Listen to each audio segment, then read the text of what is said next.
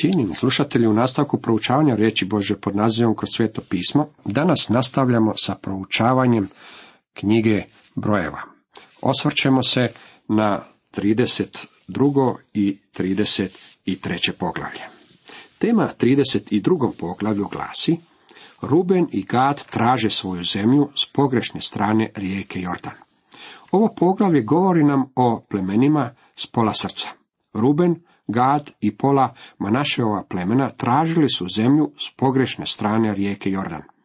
Mi možemo snažno duhovno upotrijebiti ovaj događaj ako shvatimo rijeku Jordan kao Kristovu smrt i uskrsnuće. Rubenovci i Gadovci i mađahu mnogo, vrlo mnogo blaga. Opaze međutim da je zemlja jezerska i zemlja gileatska pogodna za stočarstvo. Zato Gadovci i Rubenovci dođu k Mojsiju, svećeniku Elazaru i glavarima zajednice pa reknu.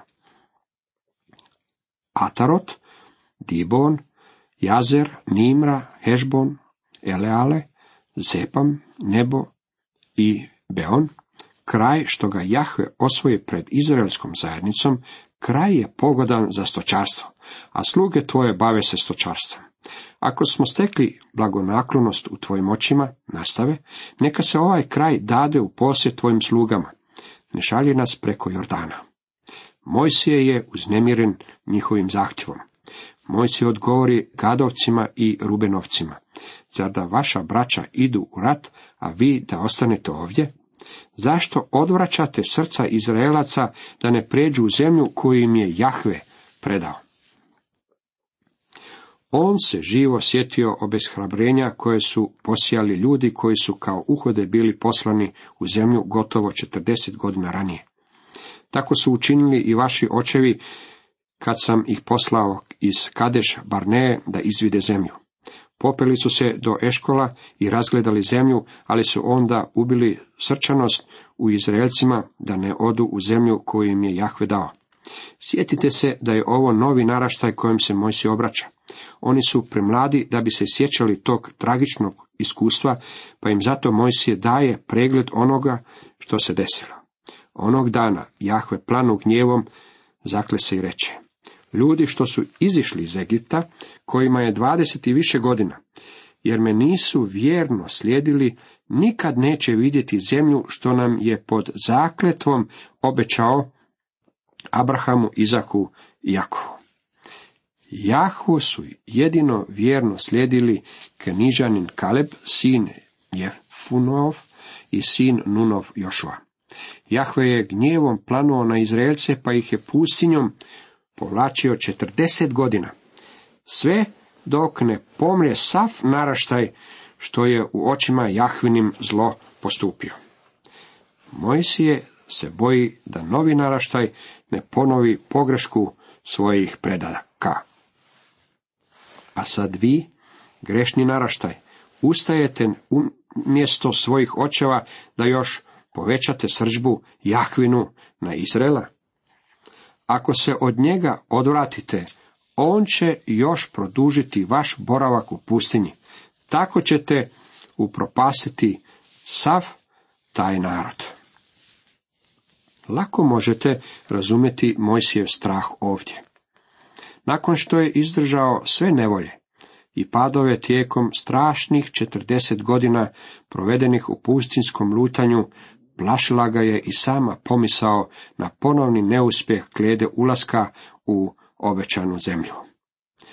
Onda se oni primaknu k njemu i reknu, mi bismo ovdje podegli torove za svoje blago i gradove za svoju nejačad, a sami ćemo pograbiti oružje i poći na čelu Izraelaca dok ih ne dovedemo na njihovo mjesto. Naša nejačad neka ostane zbog stanovništva ove zemlje u utvrđenim gradovima. Mi se svojim kućama nećemo vraćati sve dok svaki Izraelac ne zaposjedne svoju baštinu. S njima nećemo dijeliti svoje posjede s onu stranu Jordana, niti dalje, jer će nas zapasti naša baština s ovu stranu na istok od Jordana.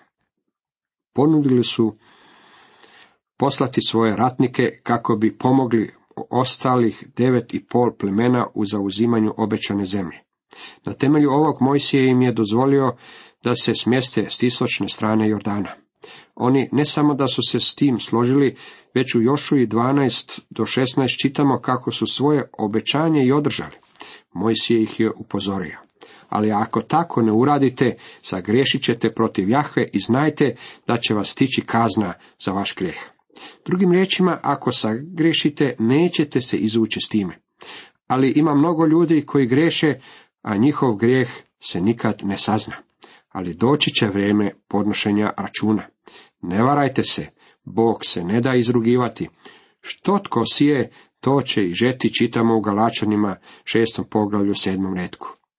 Nije me briga tko ste, što ste, kako ste ili odakle ste. Vaši grijesi bit će izloženi i oni će vas stići. I tako njima, Gadovcima, Rubenovcima i polovici plemena Manaša, sina Josipova, dadne kraljevstvo Amorejskoga kralja Sihona i kraljevstvo Bašanskoga kralja Oga, zemlju s gradovima u njihovim granicama, gradova okolne zemlje. Ova plemena, koja su odabrala pogrešnu stranu rijeke Jordan, nisu imala priliku prelaza preko te rijeke.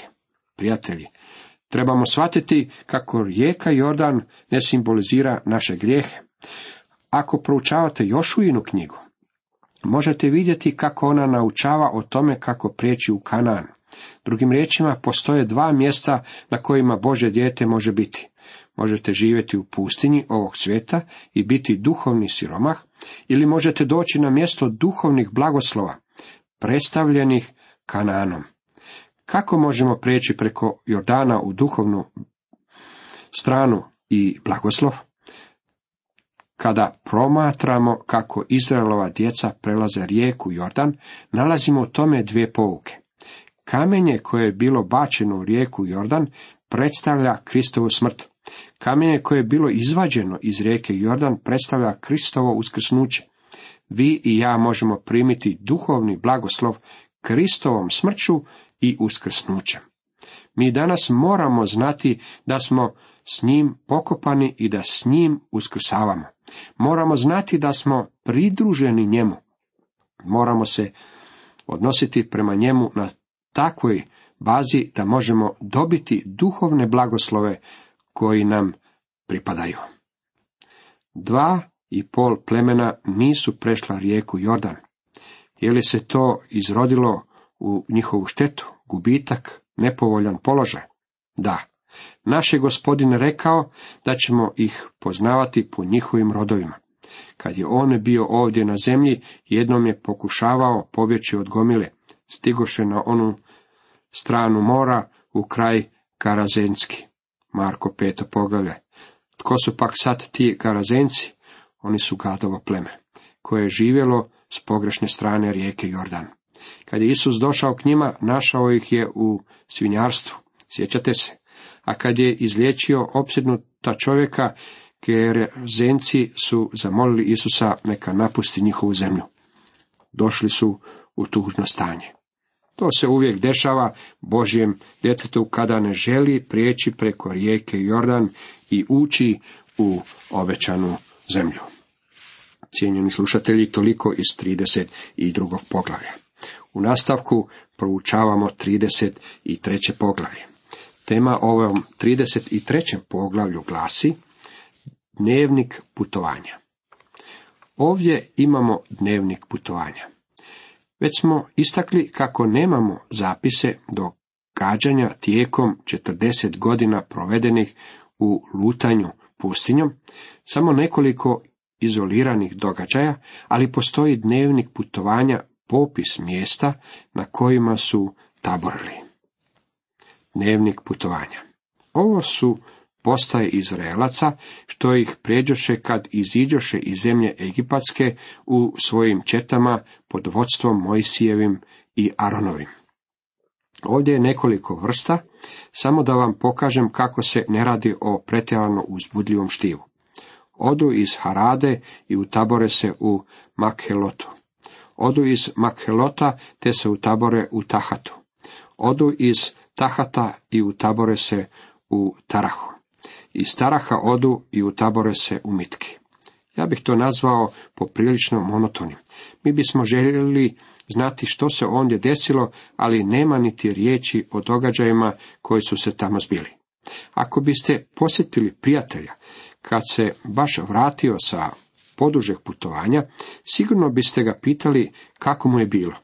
Pretpostavimo da vam on kaže kako je otišao u Rim, zatim u Milano, nakon toga u Firencu, a onda u Švicarsku, u Lucern, Cirih i Ženevu, da bi zatim otišao u Njemačku, u Frankfurtu i tako dalje.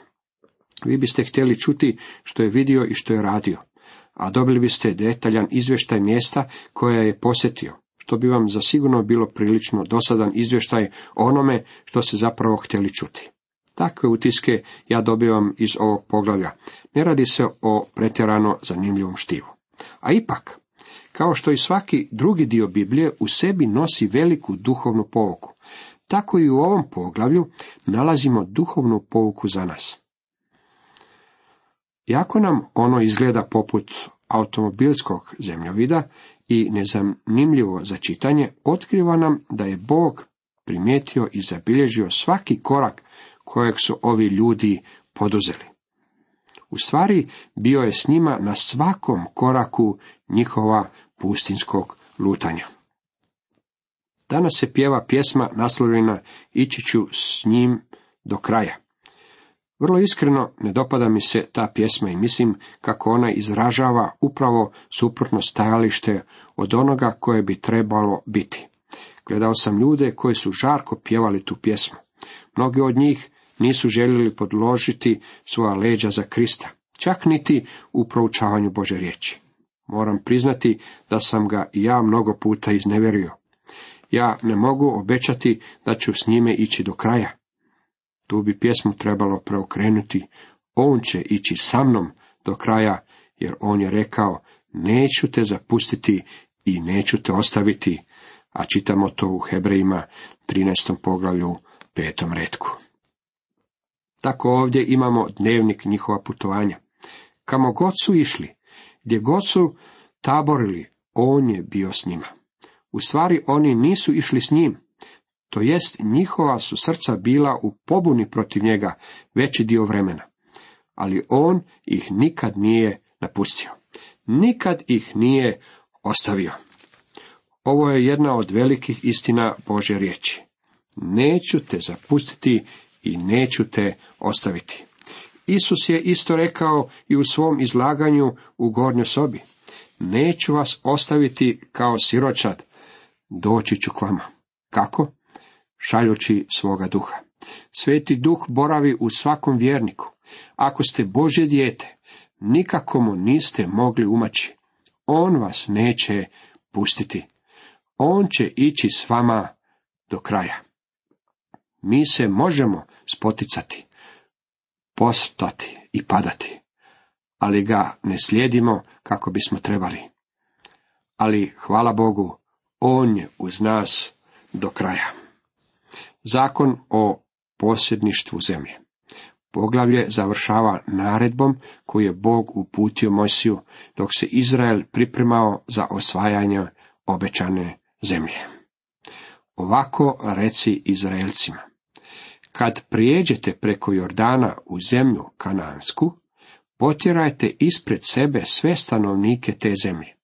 Uništite sve njihove slike, uništite sve njihove salivene kumire i sve njihove uzvišice porušite. Onda zaposjednite zemlju i u njoj se nastanite, jer sam vam je predao da je zaposjednete. Zemlju razdijelite kockom među svoje rodove, brojnijem povećavajte dio, a manjem smanjite. Gdje god kocka padne, bilo za koga, neka je to njegovo, a prema otačkim plemenima dijelite im baštinu. Ako stanovnike zemlje ispred sebe ne potjerate, onda će oni, koje od njih na životu ostavite, biti trnje u vašim očima i bodljike u vašim bokovima. Dosađivat će vam u zemlji u kojoj budete živjeli i postupit ću s vama kako sam mislio postupiti s njima. Ovo su riječi zbog kojih mnogi, naročito skeptici, postavljaju pitanje. Oni kažu kako je okrutno od Boga što je zahtijevao da Izrael izbriše narode sa zemlje koju zaposjedaju, kad je i Izrael bio neposlušan Bogu. Oni misle kako su ti ljudi bili tako ljubki da je gospodinova želja za njihovim uništenjem neodrživa. Pogledajmo ovo malo izbliza za trenutak. U psalmu 24.1 čitamo. Jahvina je zemlja i sve na njoj, svijet i svi koji na njemu žive. Ovo je njegova zemlja. On zapovjeda što treba učiniti. On kaže Izraelu neka uđe u tu zemlju i neka uništi njihove slike, to jest njihove idole. Arheolozi ih danas ponovno iskopavaju, a oni su trebali uništiti njihove lijevane kipove. Trebali su razrušiti svoje uzvišice. To su bila mjesta poganskog i neznabožačkog štovanja na kojima su se odvijale najrazvratnije radnje. Kananci su se nalazili u vrlo lošem duhovnom stanju. Ne samo da su bili preljubnici, daleko od živog i istinitog Boga, već su imali i seksualni grijes. Bili su sastavni dio njihovog štovanja. Kao proizvod toga, kananci su bili izjedeni veneričnim bolestima. Naše promiskuitetno društvo pokušava svim silama umanjiti značenje seksualnih grijeha. Danas doživljavamo razmahivanje najstrašnijih veneričnih bolesti. Kao rezultat nezdravog i Bogu odurnog seksualnog življenja mnogi umiru od ejca, a povlačeći sa sobom i nevine žrtve. To je veliki mač na vratu čitavog čovječanstva. Ovi bolestima izjedeni kananci živjeli su na raskršću svijeta. Ta je zemlja jedna od najosjetljivijih točki na zemlji. Ona je to još i danas. Bila je to oduvijek, a ja mislim da će zauvijek i biti. Radi se o strateškoj zemlji i mnoge svjetske vojske promaširale su njome. Svjetski trgovački putevi prolaze tom zemljom. Kanaanci su imali brojne kontakte s mnogim ljudima, pa su na taj način svoje uništavajuće boleštine širili posvuda. Zbog toga će Bog staviti nove stanovnike u tu zemlju. Kanaanci su samo uništavali njegovo imanje i bili su bol u rebrima ostatka čovečanstva. Zato će ih Bog izbaciti. Dragi prijatelju, nemojte mi dolaziti govoreći kako Bog nije imao pravo to učiniti. U stvari, bio je to čin milosrđa. Bog je uništio Kanaance zbog dobrostanja dolazećih naraštaja. Zbog toga je Bog poslao i potop. Tim je činovima Bog očuvao buduće naraštaje. Dragi prijatelju, nemoj kritizirati Boga. Nemoj živjeti osuđujući Boga. Mi ne možemo shvatiti sve što je uključeno u nekom slučaju. Jedno možemo znati sa sigurnošću, nećemo iskusiti mira dok ne dođe vladavina kneza mira. Do tada Bog će upotrebljavati narode u izvršavanju njegova suda nad drugim narodima. Cijenjeni slušatelji, toliko za danas.